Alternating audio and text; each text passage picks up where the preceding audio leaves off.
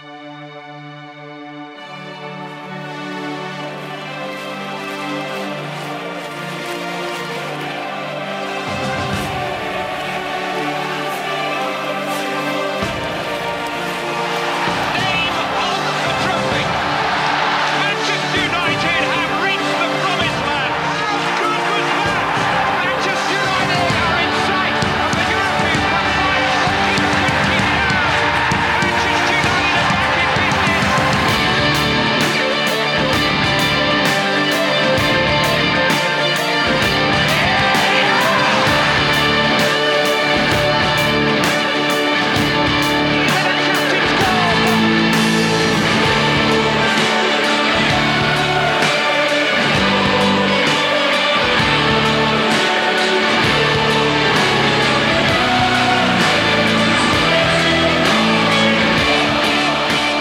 Rigtig hjertelig velkommen til Det Røde Hjørne, som er den officielle podcast for den danske afdeling af den skandinaviske supporterklub. Det gode ved i gåsøjne kun at lave podcast cirka en gang om måneden er, at der altid er en masse at snakke om, og den her gang er bestemt ingen undtagelse. I dag der skal vi først og fremmest vende den seneste måned, og alene her er der nok at tage fat i. Vi skal evaluere Uniteds kampe, og i øh, særdeleshed Uniteds FA Cup exit i fredags mod Middlesbrough. Vi skal vinde vores transfervindue, og så kommer vi øh, heller ikke udenom Mason Greenwood-sagen, øh, som jo fortsat kører. Vi skal naturligvis også mindes øh, 64-årsdagen for München-ulykken. vores tre paneldeltagere har også alle sammen budt ind med et spændende emne hver, og her der skal vi blandt andet tage et tilbageblik på Uniteds transfers og transferstrategi de sidste par år. Øh, vi skal også have diskuteret Uniteds fremtidige angreb, inden vi øh, dykker godt og grundigt ned i The ruten fra at være øh, titelaspiranter inden sæsonen startede til nu kun at skulle kæmpe om en top 4 placering, i hvert fald som det ser ud lige nu. Øh, afslutningsvis så kigger vi frem mod de kampe, der venter i United for, øh, i februar. Det tæller blandt andet en øh, vigtig Champions League 8. finalekamp mod øh, Atletico Madrid. Og øh, til at hjælpe mig igennem det her spændende og tæt pakket program, så har jeg tre gode mennesker med igen igen. Og øh, vi starter med øh, ja, det røde hjørns anfører, tror jeg, jeg kaldte dig sidste gang. Morten Kamper. Velkommen til. Jo, tak. Og øh, jeg, jeg hopper altså lidt øh, hurtigt videre i, øh, i panelet her, fordi du er jo blevet præsenteret så mange gange, det er at øh, vi, vi kender dig jo efterhånden uh, rigtig godt. Og ikke ham igen. ikke ham ikke. Det er altid dejligt at have med Morten Kamper. Så, det er dejligt at være her. Så har vi også uh, Kenneth Schulst Horst, Horst Hansen. Ja, det, er et, det er et halvt langt navn. Ganske tysk også.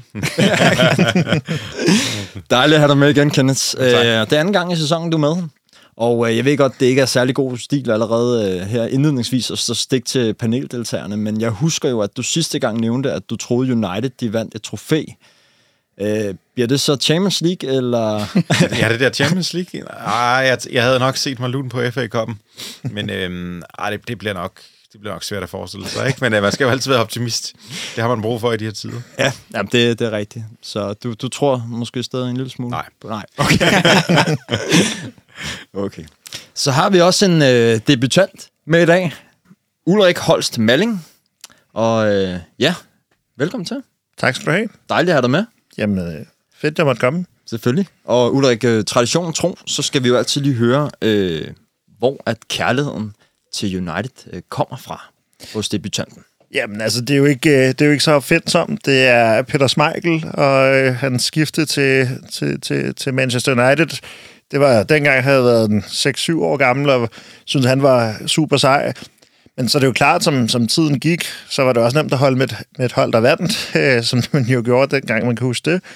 Og så er det jo klart, jo ældre jeg er blevet, og jo mere jeg sådan har forstået klubben, og forstået historikken, og forstået, altså, hvad klubben er skabt af, og hvad den er støbt af, så synes jeg stadigvæk, der er noget, der, der, der taler til mig, og taler til mit hjerte. Øhm, jeg synes øh, for eksempel, at i sådan en moderne fodboldverden, hvor at vi har alskens øh, ejere øh, af forskellige karakterer, inklusive vores egne, så er der stadig noget charmerende i at kigge på, på, på Manchester United og være stolt af. Simpelthen, der er altid et, der er altid en af vores egne spillere i truppen, og det giver stadigvæk den der følelse af, at det trods et kæmpe kommersielt apparat også er en fodboldklub.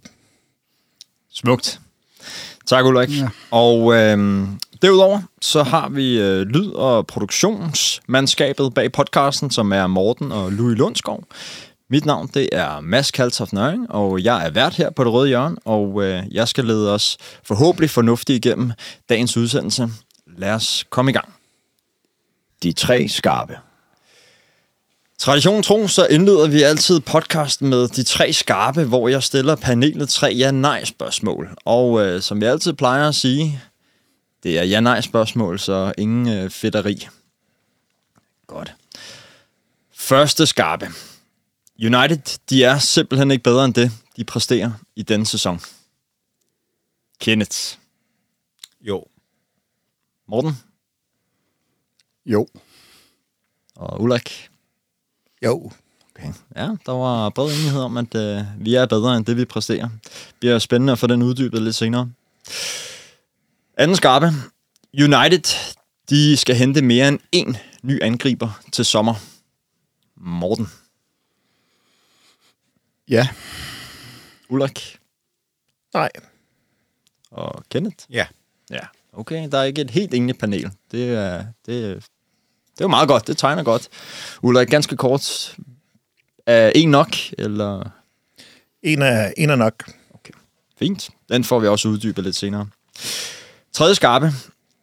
Kigger vi på de transfers, United har lavet siden Ole Gunnar Solskjaer trådte til, er det kun Bruno Fernandes, som er hentet ind, der er blevet en bedre spiller i United. Ulrik. Ja. Kenneth. Ja. Og Morten. Oh. Ja, det, det må det være. Okay, også bred enighed der. Det er jo på en måde øh, lidt sørgeligt, at der er så bred enighed om det. Men øh, den kommer vi helt sikkert også til at få uddybet lidt senere. Tak for jeres øh, gode svar. Siden øh, sidst vi sendte det røde hjørne, der er, øh, der er jo sket lidt. Og øh, hvis vi prøver at starte med øh, kampene, så har vi i øh, Premier League præsteret at øh, spille 2-2 ude mod Aston Villa. Vi har vundet 3-1 ud over Brentford, og så har vi vundet 1-0 hjemme over West Ham. Hvad, øh, hvad tager I med for de her tre Premier League-kampe? Morten? Øh, først og fremmest tager jeg med, at det virker som om, at Ralf Rangnicks projekt er ved at få en lille smule form. Øh, nu ved jeg godt, at statistik det er noget sjovt noget, men altså, han er den manager efter City, der har hentet flest point i den periode, så vidt jeg husker. Øhm, også gennemsnitligt, så, så der er jo noget, der tyder på, at United et eller andet sted har pilen opad. Øh, jeg synes også, at vores udtryk ser bedre ud, specielt West Ham-kampen, synes jeg var et rigtig, rigtig solidt fundament. Okay, der var ikke mange chancer, men øh, det har vi jo også stoppet med at få imod os, vi var jo hullet som et sig tidligere. Så jeg synes, der er nogle ting, der er værd at tage med. Øh, så bestemt sådan positivt den vej rundt. Øh, Aston Villa-kampen var jo måske lidt naivt at gå til ikke at prøve at lukke kampen på samme måde, som man gjorde med Brentford. Der skulle han jo have taget en angreb ud og sat en ekstra forsvarsspiller måske ind, der der mangler et kvarter, så det var en lille smule naivt, men det har han også lært af. Så, så, så generelt er, der en, er, er det en positiv fornemmelse, jeg har i de sidste tre øh, Premier League-kampe. Ja. Kendt Sammen her. Og jeg synes han også, han har formået at få truppen i spil. Og han har også tur at tage nogle klare fravalg på spillere, han ikke har fundet gode nok. Øh, Det er jo både set på dem, der er blevet lånt ud, og dem, der, kan man sige, som har fået klar besked om, hvad det, hvad det er, til synligheden i hvert fald, hvad det er, de skal gøre bedre. Så, øh, så jeg synes jo på, lang, på lange stræk, Rangnick er ved at sætte sin form på øh, at være manager United. Det er jo, det er jo en god ting. Ulrik? Jamen, jeg, jeg synes egentlig også det samme, og så synes jeg, det er dejligt at se, at, at han, er, han er det, vi har hentet ind til at være, som er en pragmatisk manager, som... Øh, det kan godt være, at han startede ud med at have en idé om et system, som, som han godt ville spille, og det fandt han ud af, at det fungerede ikke øh, så godt, og så, så går han så ind og ændrer, øh, og, og også meget offentlig omkring, hvad det er, han ændrer, øh, og så derfra så begynder øh, pointene så at komme, øh, og det, det er der ros til. Ja, det er sjovt at se, hvordan at han, han som den første mand, jeg kan huske i, i nyere tid, har en officiel statement om, nu spiller vi 4-3-3. Ja, det var- så, det så helt han, har han har til set et behov for at kommunikere ret klart, hvad for en præmis vi skulle spille under. Hvis jeg skulle sige, hvad der så har været mindre øh, interessant i de kampe, så har det jo været det der presspil, som jeg havde glædet mig sådan til, gegenpres. Det synes jeg har været fuldstændig, på mange stræk i hvert fald, fraværende. Øh, han spiller på en lidt anden måde, øh, og hvorfor det er sådan, det, øh, det kan vi jo diskutere, men, men det har i hvert fald overrasket mig, det ikke har været tydeligere i hans øh, opstilling endnu. Så kommer vi jo øh, desværre heller ikke udenom øh, vores øh, FA Cup-kampagne. Vi øh, vandt øh, 1-0 over Aston Villa øh, tidligere i januar, for så at ryge ud til Middlesbrough i fredags på straffesparks konkurrence. Det øh, kan vel kun betegnes som en øh, kæmpe fiasko, eller hvad? 100 procent. Kæmpe fiasko. Jamen, det er, jamen det er klart, altså isoleret set er det jo en kæmpe fiasko at ryge ud til, til championship-hold. Øh, godt nok er den bedre, bedre halvdel, men, men jo, fuldstændig. Øh, men, altså, men vi er nu også et sted, hvor Manchester United er i en eller anden form for byggeperiode, hvor, hvor, hvor og jeg, det undrer mig egentlig ikke, at hvis jeg skal være helt ærlig. Hvorfor at, ikke? Fordi at man har set, et, nu kan man så sige, nu har vi så sagt, at der var fremgang i de sidste tre kampe, men, men vi virker øh, heller ikke til, at det er et færdigt produkt endnu af gode grunde jo. Det er vi jo langt fra. Men altså det der med at få, få, få skarpheden ind i afslutningerne, vi er kyniske for en målbanken ind, når vi får chancerne. Altså de, de chancer, som vi brændte på Middlesbrough, var jo, var jo uhørt. Altså 30 skabte chancer i sig selv er jo fantastisk. Nærmest ligegyldigt, hvilken modstander man møder, også når det er championship-hold, der pakker sig, for de vil jo ikke meget. Mm. Så jeg synes, ja, altså, vi snakker om det, inden vi gik på her, det der med, at når man ikke kan få hele brødet, så bliver man nødt til at få nogle spise krummerne. Ikke? Og jeg synes faktisk, der var rigtig mange gode krummer i det Manchester United-brød, vi så i, i fredags, isoleret set. Meget spillet, synes jeg, var opløftende. Bruno, der lå og dikterede som en rigtig playmaker hvis vi havde vundet 4 eller 5-1, så havde vi jo haft hænderne over hovedet og sagt, at vi havde skilt det med, ja, det er kun Champions League eller Championship hold, men for fanden, vi så god ud going forward. Og det synes jeg var noget af det, som var opløftende. Så synes jeg også, at Rand og Maguire så ganske stabil ud. Og så er det jo bare et lortemål, vi får, får imod os også, ikke? Altså, hvordan bare kan jeg overse den. Det skal ikke, der skal ikke lyde nogen undskyldninger. I slutter set, som Uffe siger, ja, katastrofe. Ja, en ren, ren katastrofe ryge ud til et lavere rangerende øh, ligahold. Ikke? Og, så, og så åbner det også en nyt spørgsmål for mig, udover udtrykket øh, på det, men det var nemlig også øh, dødbolde. øh, vi har en dårlig hjørnesparkstatistik. Vi har efterhånden også en sådan lidt miserabel frisparkstatistik og straffesparkstatistik i, i den her sæson, sikkert også længere tilbage.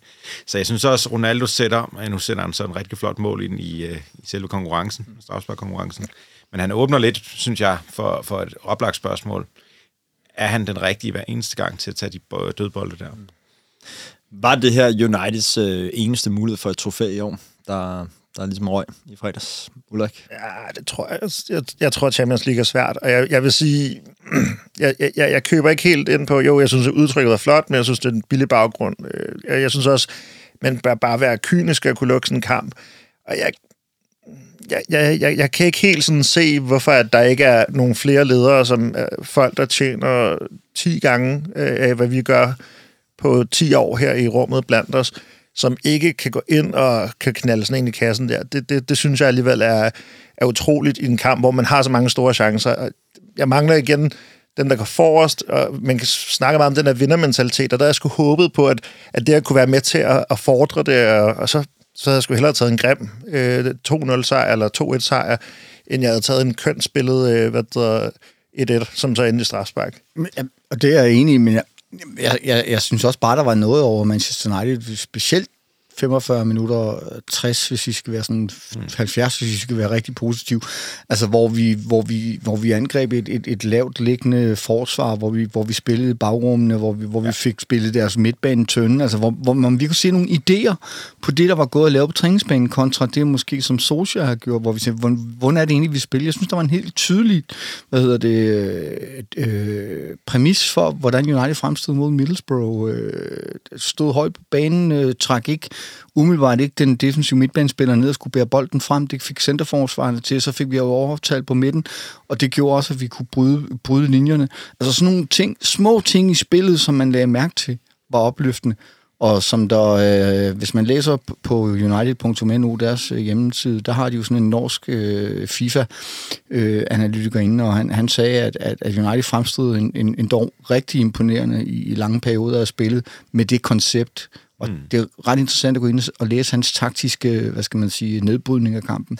Men bare lige ganske kort til sidst. Er det ikke lidt falsk tryghed at hæfte sig ved, ved de positive elementer i et spil mod et championship-hold, når vi jo på bundlinjen måske står med en sæson igen, hvor vi ikke vinder nogen trofæer? Præcis. Jo, men altså, det der larmer, jammer lidt. Ja. Altså, det er sgu da ikke uh, verdens største klub værdigt, der sidder og finder brødkrummerne af en Middlesbrough nederlag på hjemmebanen. Det var de italiensk brød. Ja, man, man, man må bare sige, øh, apropos Henderson også, øh, som jo så fik muligheden for at vise sig frem. Det var godt nok ikke mange øh, straffespark, han var i nærheden af i den kamp. Altså, så det tager den store, han skal, ja, i hjørnet, ikke? Sure. Men altså, det er bare øh, miserabelt. Ja. Vi, øh, vi skynder os videre for, for FA-koppen øh, og øh, kigger nærmere på transfervinduet. Og øh, ja, spiller ind, det kan gøres ret hurtigt, fordi der var ikke nogen, der kom ind. Til gengæld så fik vi øh, lånt en lille håndfuld spillere ud. Martial, han røg til øh, Sevilla. Øh, Amar Diallo øh, røg til Rangers. Van de Beek røg til Everton. Og så fik øh, uh, Turan Sebe skiftet sin øh, låneaftale øh, aftale for Aston Villa ud med Napoli. Er I uh, tilfreds med transfervinduet? Ulrik? Ja, jeg synes godt, vi kunne have brugt noget i den indgående øh, retning, og så synes jeg også, det er lidt paradoxalt, at vi ikke kan sælge spillere. Altså, det, det, det er helt vildt. Vi har, vi har så mange spillere, som man men åbenbart mener, der er dead weight, og så, så udlejer man dem. Og ja, fair nok, at man tager de unge spillere og udlejer. Det, det er super spændende så jeg er meget, hvad der sker med ham i Rangers. Øhm, giver dem lidt mere hår på brystet og en, en, en, en fysisk krævende øh, række, hvor at, øh, altså, hvad med sådan Van de Beek? Altså, hvad, hvad, hvad er planen? Hvorfor, hvorfor skal vi udleje ham? Hvorfor skal vi udleje Martial? Hvorfor kan vi ikke sælge de her spillere? Øh, hvis det er, man vejer dem og finder dem for lette, hvad er det, man tror, at øh, Martial kan finde i Sevilla, for eksempel? Morten? Ja, altså, jeg, jeg, jeg, jeg er enig i, i præmissen for det, du siger, Uffe. Jeg, jeg, det, jeg måske tror også, det er jo, at United har jo et, lidt et blik øh, rettet mod sommer, at man, man, man ikke ønsker at tabe hverken Van de Beek eller Martial, før man får en ny manager ind. Øh, specielt i forhold til Van de Beek, som man måske har en eller anden form for uforløst potentiale. Og kan han få noget spilletid i Everton, så det var fint nok hen over en 3-4 måneder måske, at få nogle kampe og få genopbygget noget selvtillid. Altså hvis, hvis, hvis det er jo rigtigt, at vi kigger mod Erik Ten Hag, øh, hans gamle manager i Ajax, så kan man sige, så er der måske meget god ræson i at lade ham, lade ham øh, på en eller anden måde få lidt kampe, og så kommer tilbage. Martial, ja, han er en sjov størrelse. Jeg ved sgu ikke lige helt, øh, han skulle nok have været skudt af tidligere også, da han havde sagt, at han ville forlade klubben. Øh, men, men vi ved jo også, at, at, at januarvinduet er en svær, øh, er en svær fisk at have med at gøre, fordi det er ikke der per, sådan, per definition, de store handler bliver lavet, og de, de store succeser kommer ud. Øhm, så, og, og den anden vej ind, altså ingen incoming-spiller, det er jo også lidt af samme, faktisk samme præmis med, at, at man venter til en manager og, og måske give ham pengene til sommer, og så på en anden måde få, få bygget noget op derfra. For vi har netop stå, før brugt nogle penge, hvor man så tænker, okay, hvor er den røde tråd? Det, det, forhåbentlig er det måske det, der er, er, er, fremgår nu. Mm. Kenneth? Enig, jeg har også respekt for, der må jo være nogen, der har siddet trods alt og været længere tid på arbejde, end, end vi nødvendigvis er, når vi forbereder os og, og tænker igennem, hvad vi skal tale om her i dag. Det sagt, så er jeg meget skuffet over, at vi ikke har fået nogle nye spillere ind. Det, det er dels det, at det skriger på vores midtbane, der er behov. Mm. Det gør det sådan set også på flere andre positioner på vores hold. Øhm, og, og det kan da undre lidt, givet at Ranjit jo ikke er færdig til sommer, men faktisk har et par år efter i halen der, så han er vel tænkt til i en eller anden grad at skulle have med fremtidige transfers at gøre også. Og der kan det da godt med være lidt altså, mystisk, hvorfor man ikke får hentet noget ind. Man må så sige, at dem, øh, nu følger vi jo øh, rygtebørsen rigtig, rigtig tæt, og der var aldrig rigtig på noget tidspunkt i januar, jeg synes, at det var sådan noget lige ved, eller vi var meget stærkt linket til noget. Øh, I forhold til, om der er value for money i det vindue, så må man sige, at den eneste spiller, vi var enige om, der har kommet og blevet bedre i klubben, han er hentet i januar, øh, ja. Bruno. Og, øh, og derudover har City jo vist, at de, de kan fint handle ind i, øh, i januar-vinduet, så ja, det, det må jo være, fordi man har vurderet, at der ikke var noget, der var bedre end det, vi havde. Og det er jo, det er jo så også, som det er. Men Jamen, jeg, jeg, jeg tænker også bare, at det er jo paradoxalt, man, at man for eksempel lader to spillere gå øh, på lån, der, der har relativt øh, sådan gode kontrakter fremadrettet. Martial udløber først også i hvad, 4 eller 25, ikke? Van de Beek har i hvert fald to år på nu, ikke? Hvorimod at Lindgaard og Pogba har udløb til sommer. Altså, hvorfor... Altså, hvis, hvis og det må man efterhånden vel vide internt i klubben, om de har en, om de har en fremtid. Altså fordi, du kan jo ikke bygge på en spiller, der, der kun har tre måneder tilbage. Nu kom Pogba tilbage mod Middlesbrough, så i, til tider ganske okay ud. Men, Men er det, er det det lange lys, vi skal have på, når man er Manchester United? Altså, så vil jeg bare hellere sige, ved du hvad, Pogba, du forlader os, så hvorfor skal vi investere, hvorfor skal vi investere i om de sidste tre måneder? Ja. Altså, det, det er jo unødvendigt, sammen med Lingard. Det er jeg enig i. Jeg vil hellere give vores talenter øh, muligheden at spille minutterne, så frem for at køre med sådan nogle øh, leasede biler, der er på vej ud og skulle have været det for lang Ja, tid siden. fuldstændig, fordi vi, vi ligger jo ikke engang til at kunne vinde noget i den forstand, så vi taber ikke noget med det. Ja, måske så ryger vi fra 6. til 7. pladsen. So be it. Altså, det, Øh, Nu ved jeg godt, der ikke er noget, der hedder synd i fodbold, men nu har I selv kredset lidt om, øh, om den varme grød, eller den varme Lingard, skal man måske sige. Øh, nu er, at, forstår I, at han ikke er blevet sendt afsted på, på, en, på en lejeaftale her? Eller? Jeg, jeg, synes, jeg synes, det er dybt underligt, at vi ikke har solgt ham i sommer, hvor han havde en markedsværdi. Altså, nu, nu har vi de facto en spiller, der kan hentes gratis øh, inden for et halvt år. Svært at få penge ud af ham. Øh, Jeg synes, han skulle have været skudt afsted. øh, Også det suagtet af, hvad der er sket med, øh, med Mason Greenwood i dag, fordi, fordi Lingard har bare vist i så mange sæsoner nu, at han ikke rigtig har det, der skal til. Og så vil jeg meget, meget hellere bruge øh, spilminutterne på vores talenter og, og ungdomshold, frem for at, at skulle slippe rundt på ham et halvt år mere. Jeg er jeg er egentlig meget enig. Jeg havde egentlig troet, at Lingard ville have en større rolle at spille under Rangnick. Øhm, jeg så, at hans potentielle løbeindsats kunne være noget, som kunne være godt, hvis man ville spille gegenpres, men det har man ikke rigtig set nogen øh, ansøgninger til. Øh, jeg havde egentlig også set ham som en god breddespiller, men det virker det heller ikke rigtigt til. Han har været, været brugt som, så jeg er egentlig enig i, at han skulle have været skudt afsted. Øhm, for lige at slå en knude på, på, på, på det, jeg nævnte tidligere, så vil jeg stadig synes, at, at, at Van de Beek, han var et øh, kæmpe fejlkøb, og uanset om det er til Hag eller hvem der er manager, hvis ikke du kan på nogen som helst måde sætte Altså, han, han har jo ikke engang fået spilletid i, i, i, altså, i Liga Cup-kampe, og når han endelig har fået lidt spilletid, så har det ikke været imponerende, det han har vist. Og nu har han brugt, hvad, hvor lang tid har han brugt på at, at, komme nogle vegne? Hvorfor skal han udlejes? år, ikke? Ja, men halvandet år, det er ikke bare sådan et halvt års akklimatisering. Det er halvandet år, hvor han ikke har vist det. Og fint nok, så kan han måske vise noget i Everton, måske ikke. Men ja, jeg synes, han skulle være solgt, øhm, og det synes jeg også, Martial skulle have været gjort. Jeg, jeg tror ikke, jeg kan ikke se dem komme tilbage og, øh, og, og, og bidrage med noget positivt. Jeg, jeg, jamen, jeg fatter heller ikke øh, Lingard-scenariet, for eksempel. For det virker jo, som han på en eller anden måde er blevet lidt øh, forført af Ole Gunnar Solskjaer i sommer, da han kom tilbage. Okay, du har klaret dig flot i West Ham. Du, hvad var det, 14 mål eller andet helt vanvittigt, og 9 assist i de der halve år. Jeg kan bruge dig, ikke? Og så får han nærmest ikke set spilletid overhovedet. Og det har jo åbenbart også pisset Lingard af, ikke? Og det måske man godt kan forstå, men altså, vi ved, at han har et år tilbage på sin kontrakt. Altså, vi har blinket lidt til Declan Rice for fanden har man ikke så prøvet at få, få, få gang i et eller andet der, ikke? Altså det, men igen, det, det er et meget godt billede af, hvor Manchester United er som klub, ikke? Og som, hvad, hvad, det er, hvad det er, vores styre og vores øh, øh øvrige, hvad hedder det, øh, folk på de, på de dyre, hvad hedder det, adresser går og laver, ikke? Altså det... Vi øh, kommer desværre heller ikke udenom øh, Mason Greenwood. Og øh, vi øh, har besluttet os for her i det røde hjørne, at vi ikke går ind og sådan konkret kommenterer på sagen, da den øh, stadig kører. Øh, det er jo sådan, at der er et grundlæggende retsprincip om, at man, øh, man er uskyldig indtil det modsatte er bevist, og eftersom det stadig kun er en sigtelse, så, øh, så vælger vi at undlade at gå ind og, og sådan have konkrete holdninger til, til sagen.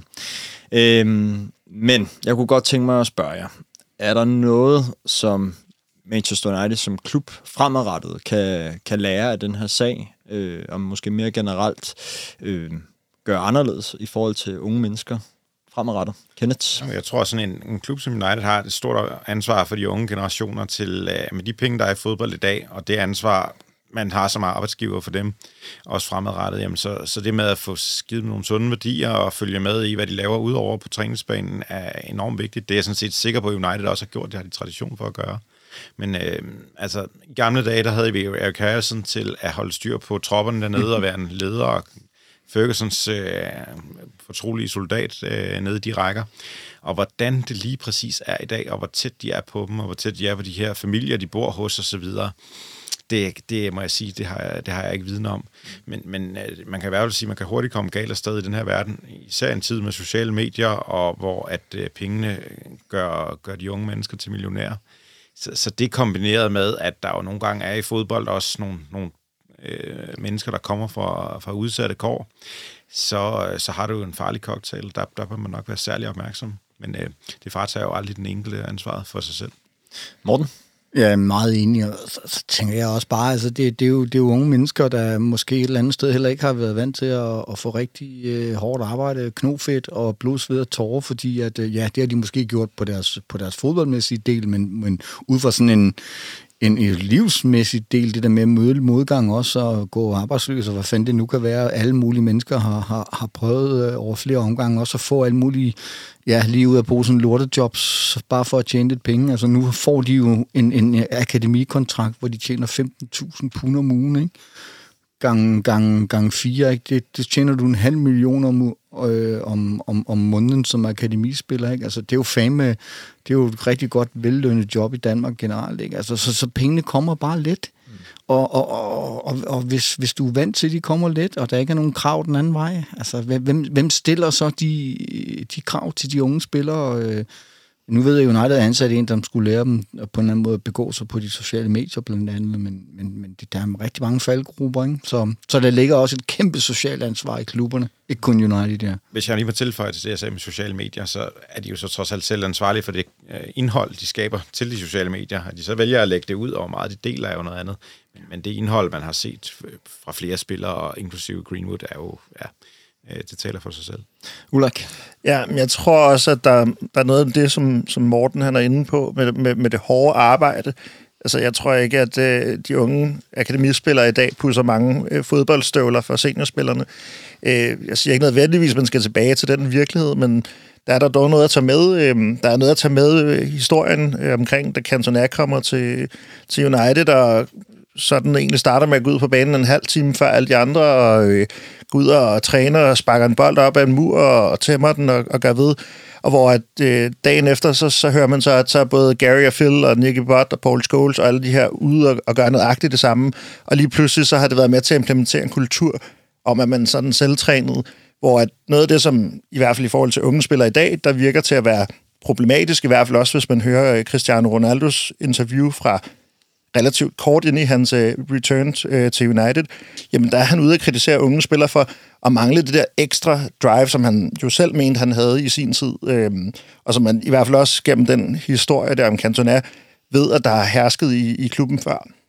Morten, du får lov til at runde med ja, ja, men præcis, det er, jo, det er jo lige hovedbesøget, men det er jo netop det, det handler om også, ikke? Også at have de der sunde rollemodeller og, og, og en gulderud. Altså, øh, ja, mange af de unge, det der, okay, nu får jeg en akademikontrakt til gode penge, så, så er med i det, ikke? Altså, så, så, så, hvad er der mere at slås for? Ja, det skulle så måske være bare at kunne starte en kamp eller to. Eller noget. Altså, man, man, nogle gange så kommer det for let, ikke? Simpelthen for let, og de bliver nødset i hoved og røv. Og jeg tænker også lige i forhold til Greenwood, altså United ved, at de potentielt har en superstjerne på hænderne. Har man set lidt gennem fingre med forskellige ting og sager også, ikke? Øh, fordi at, øh, nu begynder der jo at smule alle mulige mærkelige historier ud også fra, fra hans tidligere unge dage på akademiet. Ikke? Så ja.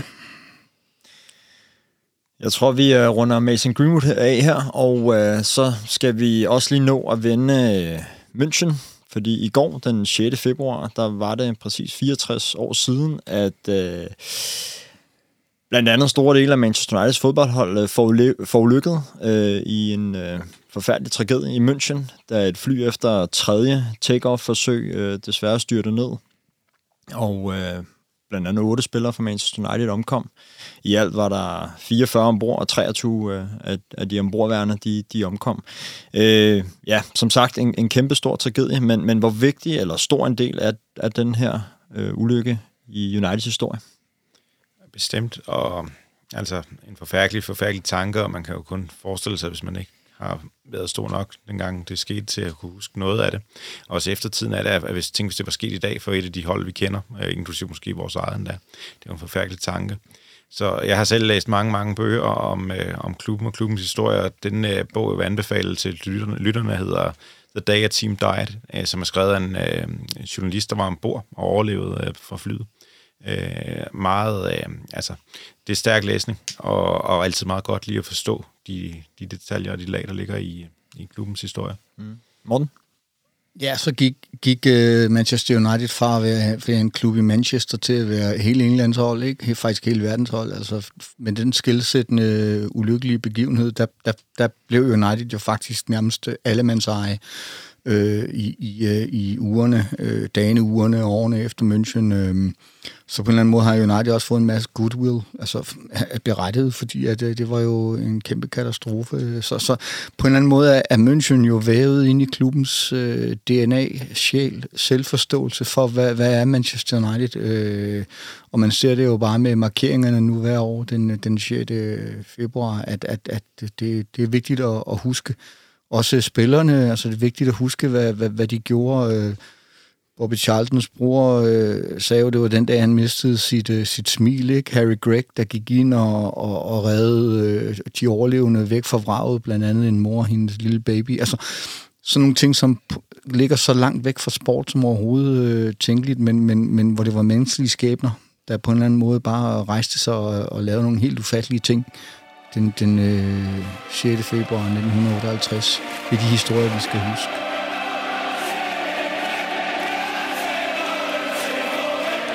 Emne nummer et. Transfers og transferstrategi er første emne, og det er dig, Ulrik, der har haft øh, det med. Uddyb. Jamen, øh, altså det hele, det, det, det startede egentlig med, at jeg lå og læste Peter Schmeichels selvbiografi, hvor han beskriver, at Alex Ferguson, øh, han var rigtig god til at finde spillere, der var robuste nok til at være i Manchester United.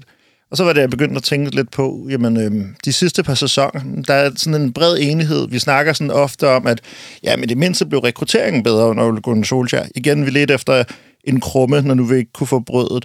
Men så var det egentlig, jeg, jeg begyndte at spørge mig selv, om, om, om var det egentlig hele sandheden? Blev rekrutteringen under Ole Gunnar Solskjaer så meget bedre? Og så var det, jeg begyndte at kigge på, men de der nøgle signings, nu snakker vi ikke om Dan James og, og så videre, men vi snakker om de helt store signings, hvor vi alle sammen som fans og jagttager, alle har tænkt, det er lige den brik, der mangler i pustespillet, som skal få det hele til at hænge sammen. Det har vi jo tænkt flere gange, og flere gange så er vi egentlig blevet lidt skuffet. Uh, Harry Maguire, han har haft ups and downs i United, men han har ikke været den der samlende figur for forsvaret, som man havde håbet på, man ville få ved at brænde så mange penge af på ham. Uh, hvis man kigger i modsætning på, på Liverpool, hvad det gjorde for dem at få den der nøglesigning i, øh, i det centrale forsvar, jamen det var det, der de facto var med til at vinde mesterskabet for dem sæsonen efter. Så kigger jeg ud på øh, Van Bissaka, vores allesammens håb om en højre bak, og hold kæft, en defensiv stærk spiller, god til at takle, flærspiller også, øh, flot hår og alt det her, men hans udvikling er gået stå. Han har ikke fået lagt rigtigt på. Der var en kort periode, hvor han var oppe og lavede et par assist, et par kampe i træk, hvor jeg tænkte, yes, man, nu, nu begynder der at komme det, vi har hele tiden har drømt om. Og øh, så kigger jeg igen på øh, Jadon Sancho. Han er et forrygende spændende talent, men var det det, vi manglede? Jeg, jeg kan ikke forstå, hvorfor vi ikke allerede i 2019 eller 2018, efter André Herrera han, øh, hvad der forlod os, øh, vi, øh, vi ikke gik hardcore efter den sekser. Vi har snakket om det så mange år, jeg forstår ikke, hvorfor man for eksempel har prioriteret offensive spillere som Sancho over en sekser, fordi vi mangler ikke talentmasse i det offensive. Nu ved jeg, at vi har Greenwood ude, så det kort tager vi lige ud af spille. Men ellers har vi haft masser af talentmasse i det offensive. Det, det er ikke talenter, vi har manglet. Hvis det nu var, at man havde en proven goalscorer fra øverste hylde, som der kunne komme ind, færre nok, så havde vi haft en anden, chance, anden samtale. Men 74 millioner for en spiller kontra købe Declan Rice, det, det forstår jeg ikke. Det synes jeg er en mærkelig prioritering. Og så kan man så sige, at generelt så, så er der bare det her med at sige, de her spillere, som så kommer, øh, altså udover Bruno Fernandes, der er rigtig mange, som ikke synes har gået ind og løftet det, som man skulle sådan forestille sig, de løftede. Og så igen, nu er jeg så tilbage til Peter Schmeichels bog og til romantiske, altså romantiske tider, men hvis man kigger på spillere som Cantona og som Keane, og så senere hen Van Persie, altså spillere, som går ind, de er købt til en opgave, de er købt som sådan en nøglesigning til at gå ind og løfte en opgave. Det gjorde de, rigtig mange af dem. Så er det rigtigt, at Ferguson har også haft masser af mærkelige signings. Vi snakkede om Bebe og en buffet på Ben Brasil, og vi har snakket om, der er tonsvis af underlige signings, så det er ikke, det er ikke kun fordi, at Ferguson var fantastiske signings, men i hvert fald så synes jeg, at det virkede som om, man var bedre til at scoute robustheden blandt de nøglesignings, man lavede på det tidspunkt. Øh, jeg tror ikke, at Roy Keane var blevet slået ud af en tur i fængsel i Grækenland på samme måde. Men, men øh, så for ligesom at gribe bolden der, hvor, hvor Ulrik kaster den op, altså er der noget, man mangler at se efter, når man, når man scouter spillere? Altså for eksempel robusthed, karakterstyrke? Kenneth? Jeg synes jo, det er et helt relevant emne, Og altså, hvis man skal, man kan, vi kan jo løbe listen igennem, hvad han har hentet i en Solskjaer, ikke? Men der, hvor jeg bare tænker, der er en stor væsentlig forskel, det er, at Ferguson på lang stræk i hele hans tid i United købt de ekstra brækker ind hver eneste gang, vi skulle være sulten til at vinde det næste mesterskab. Og det, som Ole Gunnar han har skulle lave, det var at lave et kæmpe oprydningsarbejde. Han skulle købe noget nyt ind, og han har skulle købe ind til et hold, der ikke havde vundet noget. Stort set. Det er fem år til sommer, vi ikke har vundet noget som helst. Ikke? Og, og det er jo nok det, der gør forskellen, når du køber Van Persie, så er det fordi, du ved, at du lige skal give det ekstra hug til et hold, der egentlig er i opdrift. Øh, når du køber, øh, hvem det så har været igennem årene, øh, jamen så har det som oftest været et hold, der har været vant til at vinde, og det har vi ikke været. Øh, og det, jeg synes, det, der egentlig har været mest frustrerende under, under Ole Gunnar, det har været nogle, nogle helt vanvittige beløb for, øh, nu talte vi om Amat, der røg til Rangers, altså en, efter sine næsten 40 millioner pund for ham, for, for så at, at stort set ikke har spillet, som i stort set overhovedet ikke har spillet, og så ryger han til Rangers nu. Pelestri, som er angiveligt talent, vi har ikke set ham i Manchester endnu, helt mærkeligt.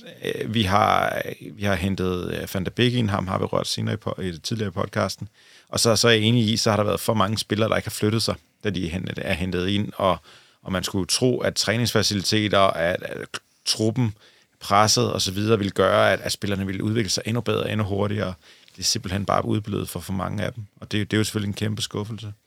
Øhm, jeg synes dog, at de, det sidste års sommertransfervindue er svært at være uenig i, var et kanon godt transfervindue. Jeg synes jo, det var det bedste transfervindue i Premier League.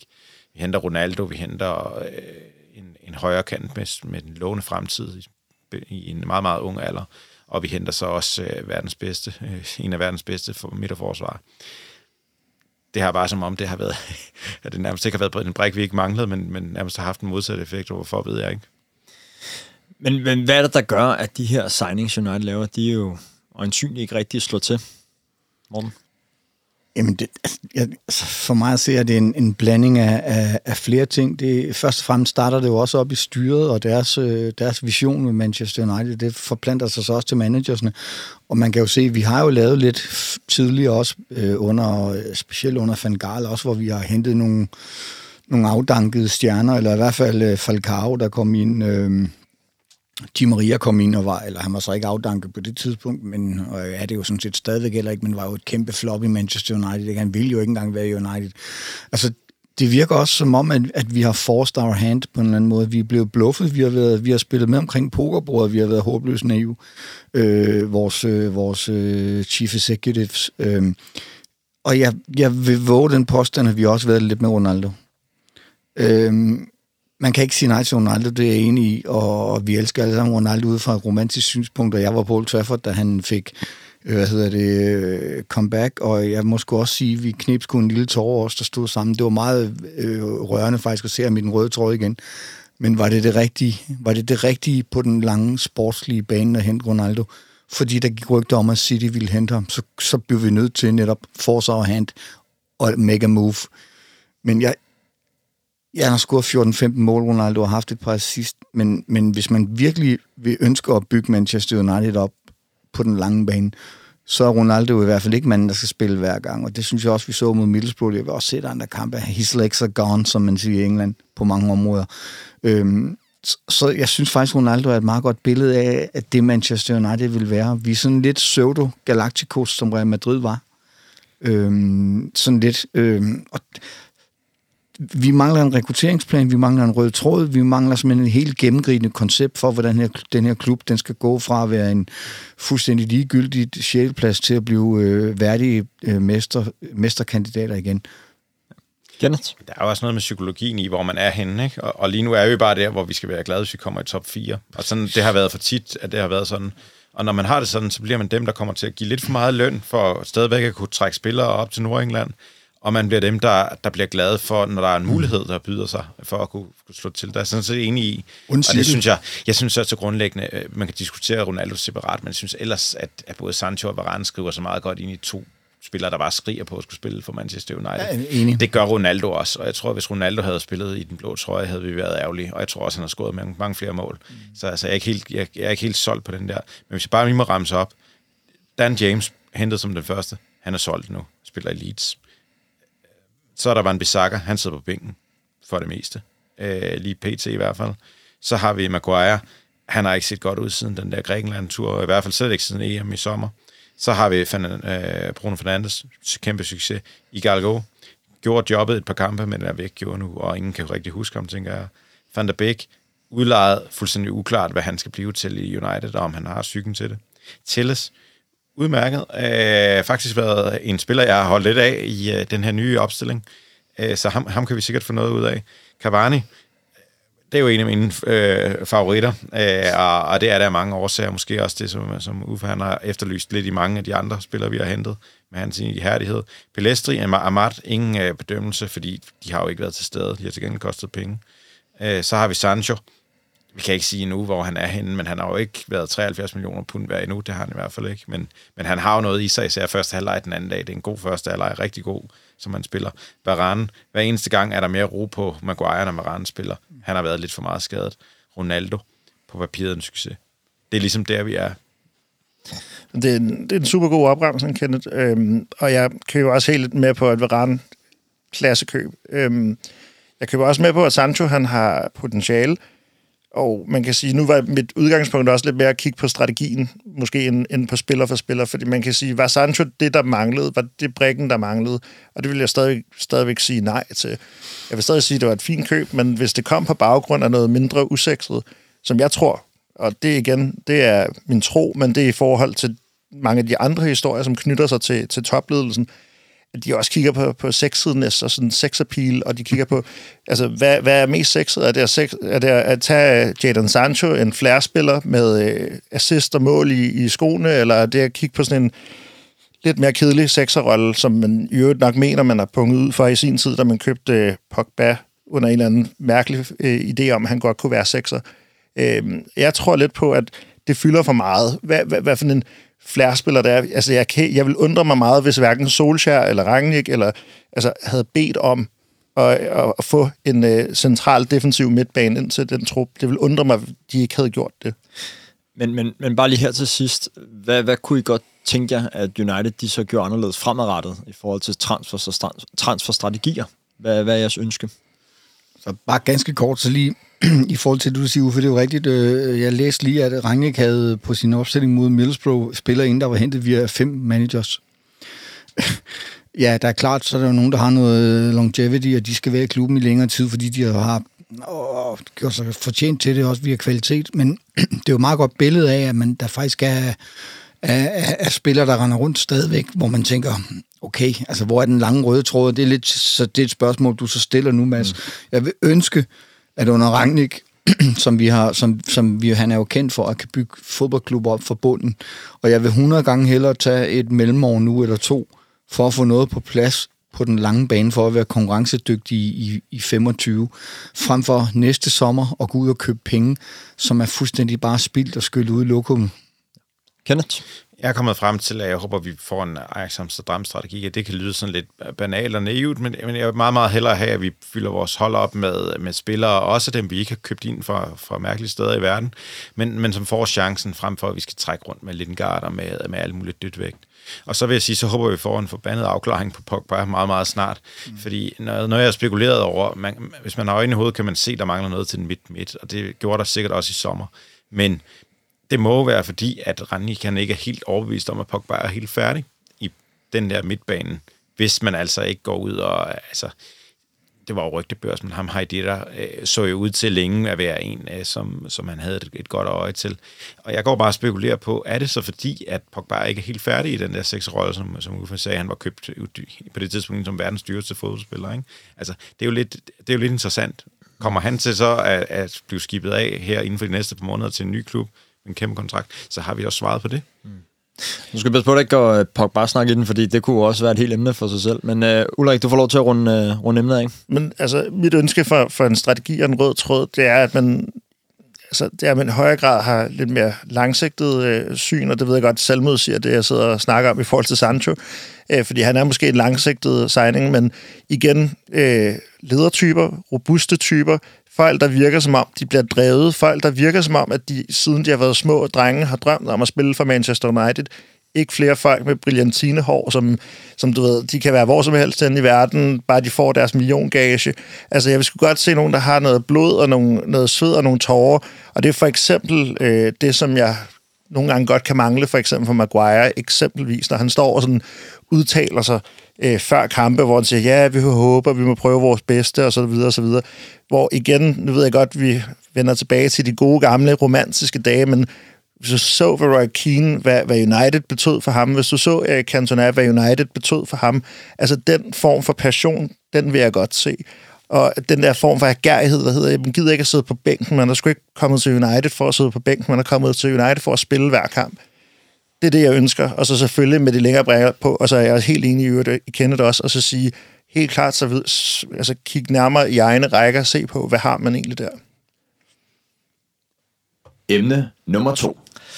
Nu skal det handle om øh, fremtidens United-angreb, og øh, Kenneth, det er dig, der gerne vil have, have det med. Prøv at forklare os, hvad det er, du gerne vil diskutere. Jamen, det er, fordi jeg gik og tænkte over, hvor klubben, apropos det emne, vi lige kom fra, hvor klubben er på vej hen i de her år.